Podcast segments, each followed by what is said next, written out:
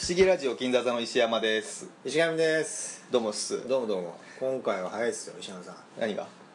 立て続けですよ 立て続けに何です か収録が収録があこの間のから間が空いてないってここの間からってえ、うん3か月ぐらいでしょとそうだね前は、うん俺の都合だけで、 うんじゅんちゃん早いとこねあの紹介しちゃっていいですかんどうぞ なんとですね、えー初のは我い々のラジオの初のゲスト早いね紹介するのがだってあの緊張しちゃってこ のこの間黙ってるのが辛そう だからさ一番緊張してんじゃないの 俺が大丈夫ですかで伸ばさないでいいからなんで紹介するよダメですよダメなん いだやいやいいですよどうぞお願いします初のゲスト金子さんです喋ってあ、こんばんは。声がちっちゃいですね俺らのこの声の張り具合ビビってるでしあょそうか、そうだ ね。えっ、と、名前だけ大きい声で言って金み子です。はじめまして。金子さん金子さん、はいはい。我々の知り合いなんですけど知り合いですねはいしかも初初ゲストで女性ですよ女性のおゲスト邪魔します。はいこれはなんすいかるかいるかいるいるかいないかわかんない新たなリスナーあリスナー獲得あ実は、はね我々のあのはい、ゴッドリスナーなん ですよもうヘビーリスナーも超えてそうなんですかそう我々があのリアクションはラジオのリアクションをはいはい初めていは聞けたい嬉しい生の人間ということで嬉しいすねえ僕も実はさっき聞きましたけど、えめっちゃ恥ずかしかったでえす恥ずかしいよね言ってる方はそんなに、なんか、言ってる方は感恥ず想言っかしくてないるだけだ。そうだよ楽しい。聞いてて楽しい。へーそう照れ るで今日ですねちょっとええもう少 しえ金子さんのどどういうつながりか説明してくださいじゃあなんだってあえどういうつながりいかやどどこでこうぼ僕も知ってるじゃないですかそうですけどお仕事のうんおつながりでそうですね まあお客さんとっていう関係なんだけどえそうじゃなくて手短で すねちょっと面白いから言ってますけどまあでも仕事つながりですねそうですねええはいえ えーっでと本題に入るんですか本題まだめいっちかゃないぎこちないですね石山さんそう いやほら時間もあんまりね長くなっちゃう とあそう本題の話も全然話せなくなっちゃうでしゆょゆっくりやっくりやる、うんそうかろう。うん。えーっと聞いてわかると思うりうん毛利毛利聞いてわかるように、はいはいあの癒し系ですね癒し系のね ね癒し系のほっこりあの女性の金しま子すさよんでねすね鼻今日声だ風邪ひいてるけかど。ら、 はい。鼻声です。矢野さんあのもはい。うちょっとだけ声でかくあ、そう。はい。頑張ります。言ってもらえるとよかった。いや、これ、マ近イクもっとづければいい、近づけとこうかね金子さん近づけてくれそうだね俺てうちらの絶対入るから天ぷらの皿の方そ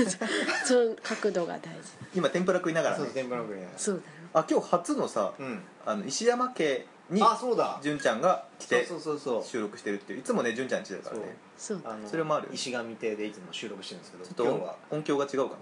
わかりづらいですけど石山スなタジオ石山で亭ねすね石山スタジオでやってますそうそうそう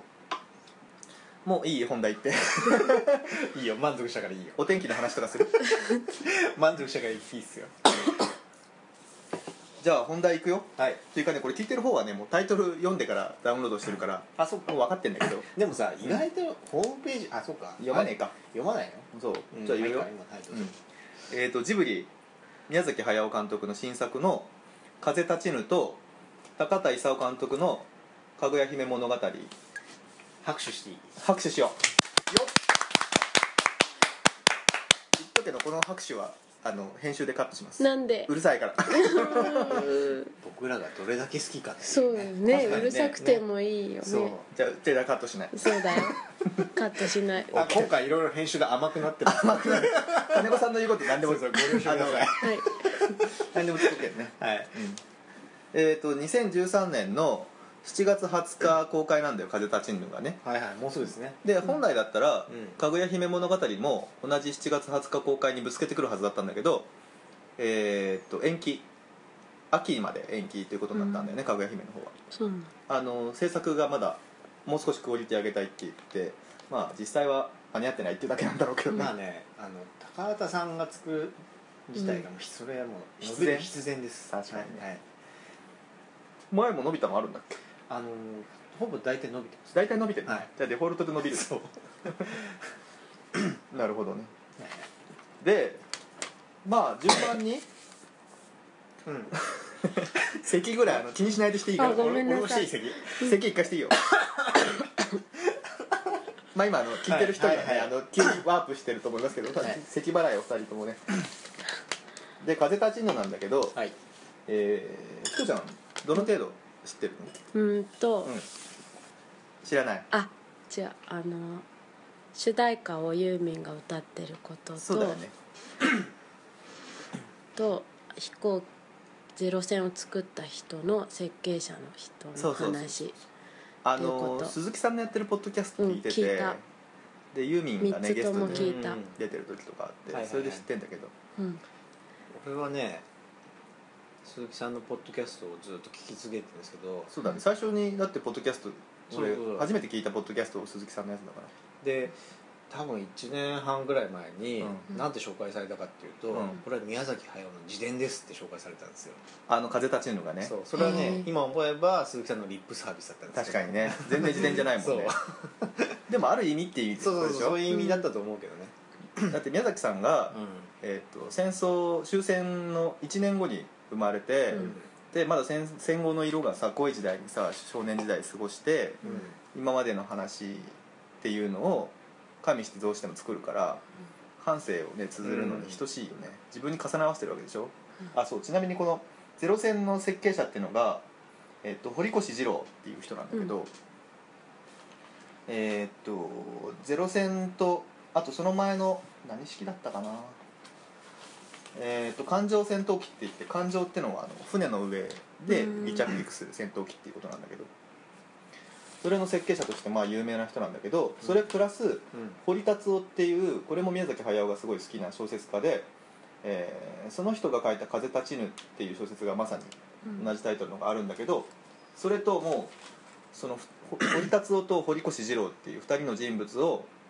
もう一人の人間に合体させてラブストーリーを加味して映画にしてるんだって、でそれがなんか面白いなって言って鈴木さんはこれ映画化の企画にしたらしいんだけどそういうのは知ってるポッドキャスポトッドキャスト言でっ聞ていたもんね、うん石上さんはどうなのこれねあ一応知ってますよそうなのあの掛け合わせたっていううのと、ねんそうだねいや僕もポッドキャスト聞き聞き続けてるんでそうかそうかん掛け合わせたっていうことはお話多少作ってるってこともちろんフィクション、うんそうだよねでこれモデルグラフィックスって雑誌があるの模型雑誌がうんでそれに宮崎駿が連載してる漫画を元にしてんだよね、それはさどんな話だったか知ってるあのさ俺も読んだことないんだけど、のそもそも宮崎駿ってさすごいあのミリタリーオタクでさ、うんあの泥だらけの虎豚虎虎だねうん泥まみれの虎かわかんない読んだことなないとあと空想なあそっちは知ってるなんだっけねねうん空想ノート雑草ノート雑か草ノー、うん、あのミリタリーの趣味を全開にした漫画の連載が前あってそれを本にまとめてあるんだけどそれもすごい面白いんだようんでその部分をもう今回全開に出してるのかと思いきやなんかやっぱり映画にするとなると子供も見るしっていうことでどうなってるのかちょっと分かんないんだけどねあのトレーラーっていうか予告編見たんでしょ見ましたよあのー見てないの2人ま俺ねだ見てないいや見た方がいいかなと思って今日探したんだけど、あのね劇場でしか見れないああそうなんだそうあのーなどこで見たかっていうと、うんあのー広角機動隊ってアニメーションあるで しょそうんれな見たいって言ってたねそうねあれまあそれの新しい「アライズ」ってアライいズう,、ねっていうのがやってう、んん、でそれねあのプレイステーションでも見れるんですけあどそうなんだ劇場と同時に配信してるんで、うんうんなんだけどやっぱ宮崎駿の4分間の映像を見たいなと思ってすごいそれを見に行ったんだね、まあそれにほほぼ見に行ったようなもんですよ、えーすごいうんそどうだったのそっかあのうね、なんんて言うんでしょうもうこれいいっすかいいよもん悶絶です悶絶どこにこうそういうふうになったかっていうと、んもうまさに飛行機シーンもはいはいはい、うんう趣味全開なんですよそうだろうねうん、でしかもね普通の飛行機03みたいなの出てくるんですけど、うんそうじゃなくて空想のうん飛行機シーンみたいなのもあって、なんかね今日 YouTube で探したらうんそのえっと朝のなんかあの、うんドラあえっと朝の情報番組みたいのにちらっと映像が流れたのだけは見れて、あーはいはいなんかあのゼロ戦のさゼロ戦じゃないやなんかあれ普通のなんていうのああいうのってえーっとあのーまあ昔のライト兄弟が作ったみたいなはい福洋家みたいなやつ黒倉家みたいなやつそうそうそう、んあれのさ先っぽにさそなうんそかうそう鳥の翼みたいなのがそうつそういてるなんかその羽の先に羽がいっぱいなんかついてるみたいな本当 の羽本当の羽羽なのかよくわかんわないかんないけどだから実際にはそんな飛行機は作られたことないわけ、うんだから早尾ちゃんのあイメージねイメージの、うんそこがねもうアニメーションの勢いというか、うんクオリティがすごいんですよはニコニコしてるニコニコしてるじゅんちゃんがじゅんちゃんがニコニコしてるでもさうんなんかうんあれさなんかちょっと微妙かなと思ったんだよね、その飛行機の内部のさ、うん映像とか見るとなんかあアナログな作りのなんかさ、そんなね、うん、そんななんか冷めるようなこと言わないであすいませんいいですか夢で夢を持ってうんもうどんだけ楽しみにしてるかそうだよね盛り上がるに決まってるじゃないですか OK じゃあ今日は否定的な意見はもうなし でうん、 なしでそうです、はい、編集してくださいわかりました自分であそういや結構ね話題になってることがいくつかあって、うん何が何が何が俺一番すごく気になってるのが、今回ねうんうんえーっと全ての SE まあだから効果音をうん、ああー口でするって言ってたよねするっていうあれの本が当に冗談じゃないのあれ予告編みたいでさあのあれは音楽な鳴らしてるだけだから効果音とか入らないあそうなんだ、その俺が見たやつはなんか例えばねあのゼロ戦のうんスターターのこうた例えばタタッチパネルみたいのを操作してる時の音とかが、人の声まあどう聞いても人の声なんだだからシュポッシュコシュコシュコシュコシュコとかって口で言っえてー気づかなかったな本当いやでも多分それトレーラーみたいなテレビで見たテレビで見だ YouTube で YouTube で見たやつがそうだったらそあのー劇場のやつもそうかもしれないねそうでしょねもうだいぶねうん全肯定的な感じに入っちゃってるかもしれません任天堂と一緒だだちょっとなんかから戦闘機などの音を人間の声でなる作ほっどたっていうあー俺全然気づかなかったなあと音声がモノラルあー、らしいね、うんそれも意味わかんねえなと思ってナウシカの時もそうだったっていうあの時はさ技ね術的にさステレオがまださ、あー広まってなかったからモノラルだったってのはいいけどモノラルのいいとこって何いやないでしょそんうな、ん、ないあまりないと思うだって立体感のない音になるそうそうそう左右で同じ音が聞こえてくる、うんいやなん普通はかさそのね絵で言えばさ、うんその今までさ結構宮崎あるって CG バリバリ使ってそうただね人だからだからそれがポニョで一回戻したんですよね、うんうん手書きの絵になったりするクレこヨとンだっみてたいなアニメーションは手書きしなきゃダメだって、うんでそれはわかるのうん、うんわかるんだけどわかる音はよくわからないよね、俺も何がしたいのかがうよく、ん、だって音はだって臨場感が減るだけだしそうだねいいいに越したことがないいいとこがないよねそうそうそういいに越したことがないと思あなんでううん今回の効果音が人間の声になったかっていうと、うん宮崎監督の発案で、うんえっと、実写と違ってアニメって劇中の音はさゼロから作んなきゃいけないじゃんだから、まあじまあ何かの音を録音してくるのでもいいけど昔のさ効果音ってさよくさ骨が折れる音とかってさネギ折って作ったとかさ、うんうんなんかあのそうなんだ怪物の恐竜の声とかって牛えでもの今もそうでしょ声にうん鳥の声足したりとかして合成して作ってたりとかするのねへえでも今もそうでしょ今もそうなのかうな、ん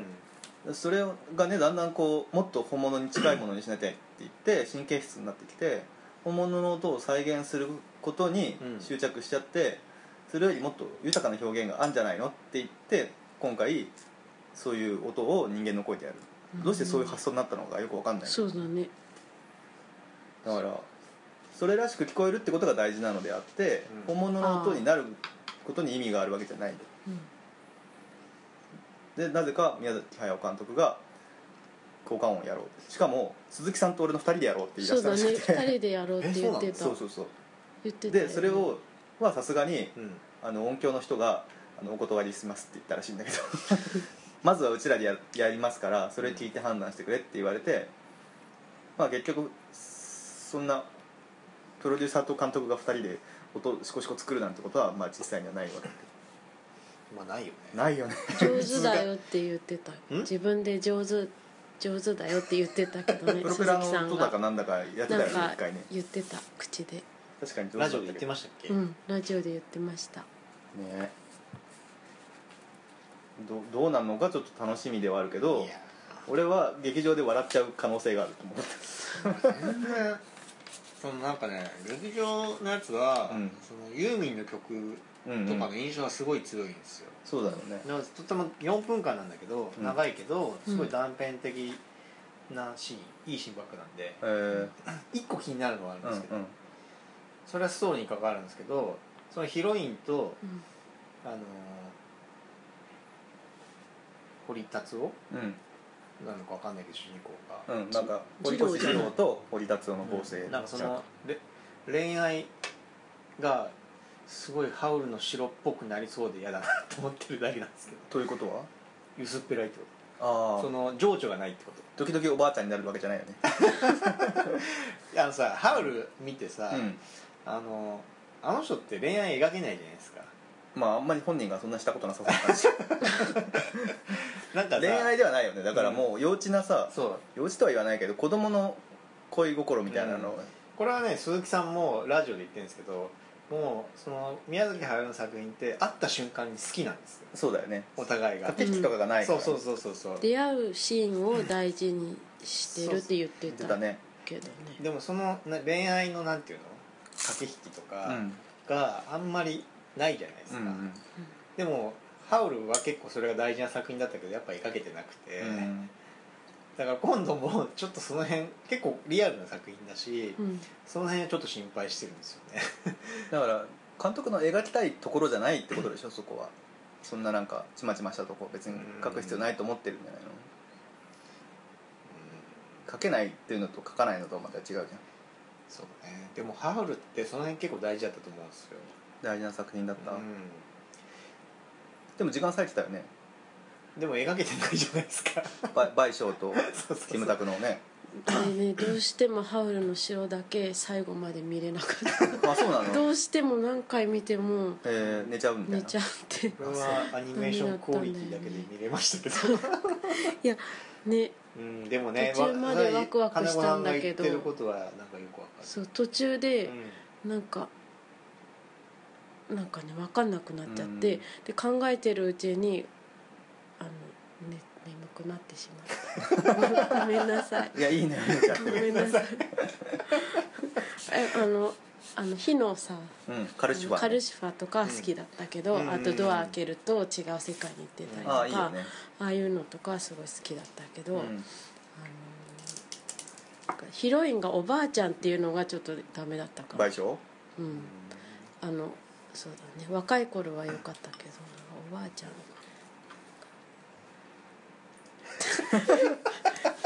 が 進めて進めて編まあで集もして、うないやわかるよそういうそういうのが描けてなさそうだなと思って、うんその今回もねなんかあのハウルと、んうんそのに近いものを感じたんですよ、へそえのまあ予告編だからわかんないようん全然わかんないけど、断片的なものも含めて、うんなんかそそれに近いんじゃないえなんか大人の今までにない大人の声になりますみたいなこと言ーっだてったてチよュッチュするらしいよ今回うんだってさ宮崎駿自体がそういう恋愛を絶対しないわけじゃないですか大人の恋愛って奥さんと長年連れ添ってるよいやそれはさ連れ添ってる からでも連れ添ってるだけだからそうかそうか恋愛じゃないか らそうだよねうんあだってアニメーションに全てを捧げてきたそうだよね人がさそんななかなか描けないですよ確かにねうんまあだからそこを期待するんじゃなくて違いと思うけでもで皆さん一人で書いてるわけじゃないから絵コンテだって動画だってど絵コンテ一人で描いてますよ絵コンテは一人で書いてるから監督だしうんそうそうそうそっかやばいかも動画もだ全ての動画動画っていうかそのエコンあ動画かっていうのを動チ画ェッねクするんです、うんあの人が、動画チェックねそうそうそう確かにやばいそんな人なかなかいないからねそうだね不安だって不安なるほどねう飛行シーンとかはでも良さそうだねんそう熟練のうんだからその何羽がうんその音の話になったけどそこがね、どう羽の音とかなのか羽の音とかねうん飛行士はね気持ちいいに決まってるんですよそうだねだって予告編見ただけでもすごい気持ちよかったからへえ スピーディーでうんまあ、そのリアルな話がさ結うん局第二次世界大戦の話、あれ第二次だよね第二次世界大戦の話まあそこら辺がねどどこまでこうなるほアどねニメーションはすごかったよ、あそうううんんやっぱ今回ものすごく動いてるし、うん やっぱすごいね、うーうんん熟練の技というかそうだろうねが動かせるものは全て動かすみたいなもうだって最後だと思って作ってるでしょ完全に、もうこれもう遺作だと思ってみんな見た方がいいですよね、ううんんそうだね多分生きてれば作り続けると思いますけど、も何歳なんだっけ70う70過ぎてるからもう一本いけるかいや見たいよ、まだ元気そうだよだっ死ななそうだよねなんかてね俺だから手塚治虫が死んだ時に、うんあのパヤオも結構やばいんじゃないかなと思ったんだよねあの時まだ50歳ぐらいだけどさまだ若いよその頃はねなんかあ偉人は早く死ぬと思ってでもなんか宮崎さんとあのえっとプロデューサーの鈴木さんは、うん、あのパクさんの方が、うん、あの長生きするからパクさんってのは高畑さ、うんんうんうんパクさんがうちらを見とってくれるんじゃないかっていうああ話ーれなんか言ってた長寿を読んでくれ言るってたそうそそううそうそうそう言ってたね話して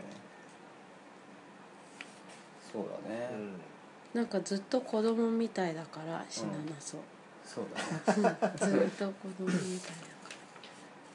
あとね主役の声がねうん庵野秀明なんですよ、ああそうですね、うんとよちゃんわかるわだからわかるえっ、とあれでしょちょっと待っていいよあの旧えエヴァンゲリオンの人エヴァンゲリオンのそう監督ねうんその人の顔を初めて見たこのあ間そネットであ本当うんもじゃもじゃのおじさんだったの そんなおじさんがこんな若者の役やれんのかと思っちゃったけど、ねヒロインの女の子だって超若い女の子やったよ、ねうんそうですねうでもさああいう僕とつったした喋り方ってさトトロのさお父さん、うん糸井重里もそううだし、ん、えーっとあの耳をすませばのさ、お父おさ父んさんねあれ誰だっけあれはねまあ覚えてないな見たけどあの小説家じゃなくて中川なんとかさんじ違うゃ違なう違う違う違う違うえー、ど忘れしたけどちょっと方言入った人そうそうそううそうそうそう、んあのえ脳の脳みその本書いてる人でしなんか全然そういう人じゃない人ょなんだっけなあの人ねバカの壁だっえそれはけの養老さん養老さんじゃなかったっけあ違うな最近なんかで聞いたんだけどそうだねまあいいか忘れちゃっあの人とかもすげえいいよねたいいと思うだからそういう意味で意外といいのかなってはいあのね今回よ4分間にここそのセリフのシーンがあるんですよはいえー、やばい印象としては俺安野さんって別に知り合いじゃないですけど、うよく知ってるんでインタビューとかでね、まあ、安野秀明のまんまなんですようんはいはいはいはいなんだけれどもすごく良かったですあそうなんだえなんかあのやっぱり医者が言ってみたく、うん僕ととしたうんあの不器用な男っていう感じがものすごくよく出てあと昔の人ってすごい早口だったあたうんっていうのもある早口じゃなかったよだって安野さんってそんな早口じゃない役を演じてるような感じにはあんまり受けなかったけど、うなんか結構否定的な意見言ってる人が多いんだってやっぱ素人だしあそうなんだうん棒読みじゃないかとかって、んうんでもなんか普通に生きてる人って声優じゃないんだからそそうんだなねハキハキ喋る人って実際いないわけで、そうだね俺あの伊藤重里のお父さんとかさよかったよね、耳をすばせばのお父さんとかすごい好きなんだよね、うん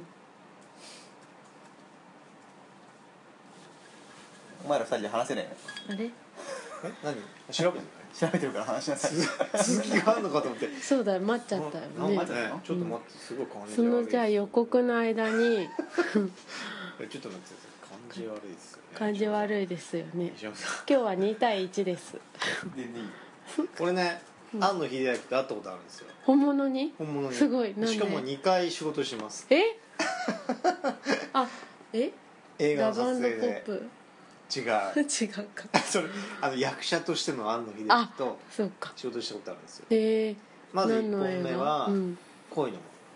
あ恋のああも出てってるもんね松尾門」恋の門鈴木でそうそうそう松尾鈴木さんうの、んあれ夫婦で出てるもんねそうそうそうあのね、夫婦確か誰がね奥さんあれほら旅館旅で館あのオフ会のそうそうコスプレのコスプレなんていうんだろうねいやオフオ会でしフょ会っていうのかなののパシーンのうんなんか宴旅会館みたいなの親父でしょそうそうそううんとおかみでそうか庵野もよこと庵野秀明あ二人で出てる安野もよこが奥さんそうだよそうそうそうそ知うらんかったあの浴衣でハッピーみたいな働きマンやねそうよあそうそうそうそうそうあー知らんかったよかったねそうだ ねへあえ DVD あるんで見てくださこういうのもんねいねこういうのも見た昔昔うんすごいっすあれ意外と面白いよね意外と面白いですよ、こういうのもあれ酒井若菜だっけそうそう結構可そう愛いよねうはいんうんそうだね松田龍平君もうんなんかいいいい感じなんだよね最初のダまメだな感じがねね出たそれとあの「クワイエットルームにようこそ」っていうあーこれもねあの内田有紀のやつだあのーあそれも松尾さんじゃん松尾鈴木さん監督のやつうでんであのね出てんだ一瞬出てるのあの精神科の先生役でへうんで何だったかなそのね庵野秀明内田有紀をぶったたくのかなうんそれでぶっ倒れて、うんもう一瞬なんですよ血のり倒れて血のりがファーって出てるんですよあその血のり僕出してます純ちゃんが出純ちゃんしがたちなみに出してま血のりー出すしてます安野秀明のあの秀明の血のり庵野秀明の頭から出てる血のいりいね二郎の声の安野秀明のこういうのは感激やねうんそうだようん二度も二度もねまあ多彩な人ですよはいうんそうちだなみねに耳をすばせばのお父さんのうんこ声やってるうん人立花隆あうんあって言ってもわからんかったそうだねそうだねあの気になる人は調べてくださはい大丈夫だ誰いえーっと本書く人だよ作家うーんうん方言の人を探しとったって言ってたねあそうなんだ言ってあーたと思うよなんかその方言がある人を声優として起用したかったってことね、うん今回の堀越二郎役として、違う堀越二郎じゃなえくてあこの時お父さんの時耳をすばせばのそう時あそうなんだへうんえ言ってたよ、そうなんだうん、じゃあちょっともう少しテーマ的な話しようかなまだ話せんのえもう一つだけチームで風立ちぬでおえーっと関東大震災が劇中に出てきてまその最中に2人が出会うんだってうんあはいはいはいで、うんと、この企画が始まったのが2010年の12月だったんだってこの「風立ちぬ」っていう映画を撮るってことが決まってでずっと絵コンって書いててで2011年の3月10日にその関東大震災の、うんうんえーパートをラフコンテを切り終わったで次の日にもう分かると思うけど震災が起きてで監督さすがの宮崎駿もこれこのまま映画にしていいのかどうかうん悩んだらしいんだけど、うんそういう実際に震災が起きたからといって出来上がったものに手心を加えるのはいかがなものかって鈴木さんも思ったみたいで2人で話し合ってもうそのまま使おうってことだったんだっうんてだからなんて言うんだろう最近のさ作品ってさうん絶対ついて回るじゃん震災のことってうんどんな作品も。うんこのままいいのか、うんそれに対して向き合うのか、うん無視して作っちゃっていいものなのかどうかって、うんクリエイターだったら絶対悩むところだと思うんだけど、もう宮崎駿もそれに、ね、ご多分に漏れずそういうことになって出来上がったものってどうなんだろうなっていうのが俺すごい気になってはいるへーでもどうだって今回のね、うんこの映画自体が、うん要はさ堀越二郎って人がいかにその素敵な人だろうと、作ってるもんで戦争の道具なわけじゃんうんうんでアニメーションって子供が見るもんだから、うんまあ戦争の道具を作ってる人の話をうーん作っていいのかどうかっていうのにすごいやっぱり結構苦渋の選択だったらしいんだけど、き結局作ることになってじゃあ何を描くのかっていうのが一番大事なところだと思うんだけど宮崎駿がインタビューで答えてるのはまあそれでもその仕事をするっていうことがうんどういうことなのかっていうのを自分も考えてるし見る人にも考えてほしいみたいなそれすごく興味深いですねすごい興味深いよね、うんすごいなんか大事な言葉があったよね何回もああれねうんえーっととなんだっけその映画の中にねイタリア人のカプローニって人が出てくるらしいんだけど、えーっと力を尽くしていきなさいって繰り返して堀越二郎に説くらしいんだけど、それがすごく頻繁に出てくるから、鈴木さんがどっからそれを引っ張ってきた言葉なのかなと思って調べたら旧約聖書から出てきてんだって力力を尽くしてこれをなせっていうのがあるらしくてそれが堀田芳恵っていう人の小説にう出てきて序文にあって皆さんそこから取ったんじゃないかって言ってるらしいんだけど堀田芳恵もさ宮崎駿がすごい好きな小説家でさ、何度も何度も出てくるじゃんで五郎ちゃんがあのちょ北条記んうん取っちゃったらしいっていうのはなんかラジオで言ってたけどねあの横取りしてアニメ化しちゃったみたいなうんアニメ化するならこういう企画にしようみたいな展覧会したことがあるねうん怒ったらしいけどねそれでずっと温めてたのに宮崎駿がはいはい息子が急に来て横取りしてきやがったみたいな、まあでもあれだねその前にあの2人にもブルーレイで「2人」っていううんあはいはい、やうつん貸したと思いますけど、うん、ゴロちゃんそうとそうそうあれ駿の関係ちょうど311の時って、うんちょうどあの国立小坂からの追い込みのそうだ時でね、うんうんでその「二人」っていう DVD の作品の中にはまあドキュメンタリーなんですけど、うん国立小坂を追ったうんあの311のさ直後のうんそうジだねブリの様子も、そうだねあの入ってて、うんあのーまあ311が起こってからそのみんなで会議してこの国立小坂をどう進めていくかみたいうんな、プロデューサーとか上の人たちねで宮崎駿がいない時に、うんあの話し合った結果とりあえず一回みんなを返そううんうってん話になって、うんうんうんでだけどその話を聞いて宮崎駿は、うんその会議室に怒鳴り込んでって、うんそうだね、うんそうだねでなんかそのそれはおかしいってうん激怒するわけですよ、うんそれも DVD の中に入ってるんですけど、うんうなんかその時の気持ちとなんかすごくリンクするものがあってあーうん面白いすごい興味深いなと思って今聞いてたんですけど駿はなんて言ったんだっけその震災の時その、うんなんで怒ったんだっあのとにかくけしからんとまずブリ怒りするわけそのブリ怒りの理由とか言ってないんだよねけいやあの僕らはアニメーションしか作れないんだからそんな今あるやれることを全て投げ捨てて、その一回帰ったりとかするべきじゃないってとにかく今できることをやるべきだっていうのはもうアニメーションでやるしかないうんことだけ言ってて、特にそなの細かい話は言ってないんだけどまあでもなんかすごく通ずるところというか、そうだね心理がなんとなくちょっと分かってきそうただねだから、うん仕事とは何かっていうのが多分裏のテーマとしてうん出てくるんじゃないだからこういう時に仕事するのが不謹慎とか、うんっていうのが絶対出てきたどこのさ職場でも出たと思うけど、ううんちらもさ撮影しててさあの撮影ってすごい電気使うわけですよ、ねで照明ガンガン焚いてさあんなこんな非常時にさ別にししなくても困んないような映画とかさ、うん CM とかをさ撮り続けることが何なのっていうのはあったけどでもなんか大阪行く人とか関西に逃げる人とかって結構いたのよ周りで、いたねうん、でもさ俺らさ残って仕事してたじゃんなんか帰るっていうのが現実として思えなくてその逃げるっていうのが、まあそのこぼ僕らもさ現実に撮影してて、うん俺もちょうど撮影したけどもう全然帰りたかったですよあそうこんなのやってるべきじゃないと帰る帰んないにしても、ねなんかとりあえ撮影ずは中止撮影す中止するべきだと思ったけど、まあいろんな温度差もあってそのまま続けたんですよ、そうだよねう ん中止してる組もあったよあったよね、うん実際僕スタジオにいたんですけどもうすごいでセットうん違う組はセットも壊れちゃったりとかしてたんで、うんまあそれ言うのは当然だと思そうっだて、ね誰も責められないとは思いますけど、そうだねうん、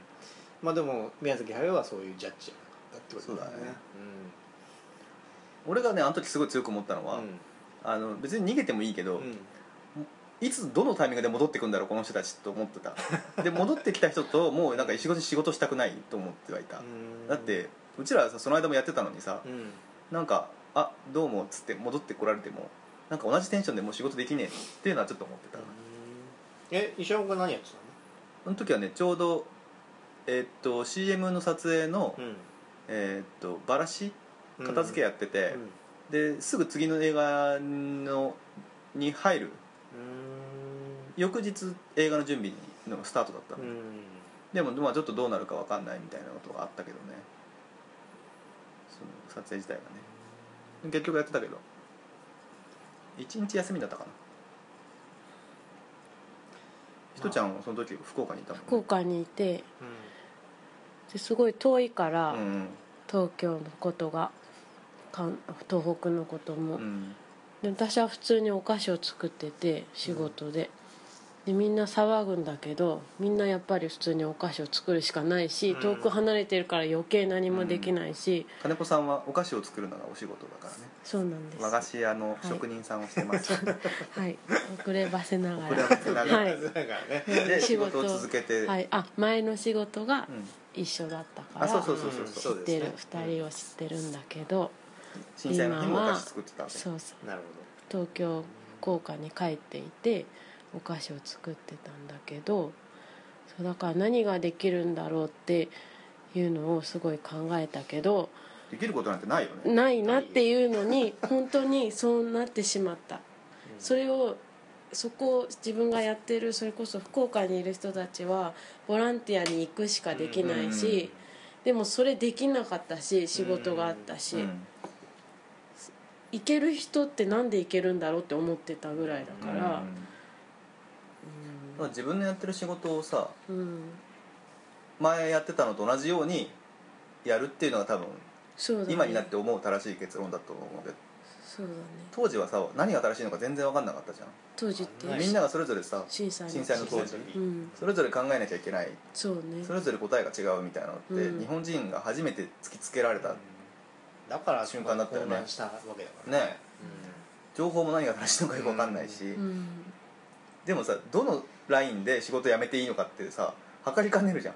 そうだね海外に逃げちゃった人とかもう家福島のさおん家のひ方とか海外知ってる人は海外に行っちゃったけど家家とかもさそのまんま行っちゃった、うん今どうしてんとのかわからない帰ってきてるかもしれないけどどっか転々として家族で転々としてる人たちがいていやまあ本当あの震災いろんなものをいろんな人を見ましたよねそうだうね、ん本当に今も今でさえ危機感持ってる人もいるだろうしまだ終わってないからね終わってないから本そう当にうんまあまそうだねあうん取り留めなくなっちゃったけど、ええそうだねあのふ「不思議ラジオ金座図」始まって以来のシリアスな話になそりうましたけどゲストが来 たからちょっと真面目な話になっちゃったかもしれないけど、まあでも題材がね題材がやっぱそういうことだと思うんだよねそそっちに流れちゃいましたけどね、うんそうまあでもね今ね、時間がだいぶはい長くなっちゃってるんですよあの今どれぐらい撮ってるんですか40分ぐらいになってるああのかぐやひかぐや姫はうん話せるだねユーミンの歌のことあそうだ聞きねたかったちょっとさじゃあ後編移ってジブリの話とかもうちょっとしようかそうだねまあかぐや姫だけじゃなくてそうだだねったら話せるそうだね、うんパクさんの話とかもはいじゃあ前半ちょっと終わってもいいですかはいはいもうありがとうござ金い子さんます閉めてみるいやちょっといい閉でめすかね閉め閉まんないと思あそうううんじゃあ俺がうん石山と石神とってやるからうん「金子でした」って最後分かった閉め閉まるかな OK 閉まるはい閉まる志村よし閉めますじゃあじゃあここまでお送りしたのは石山と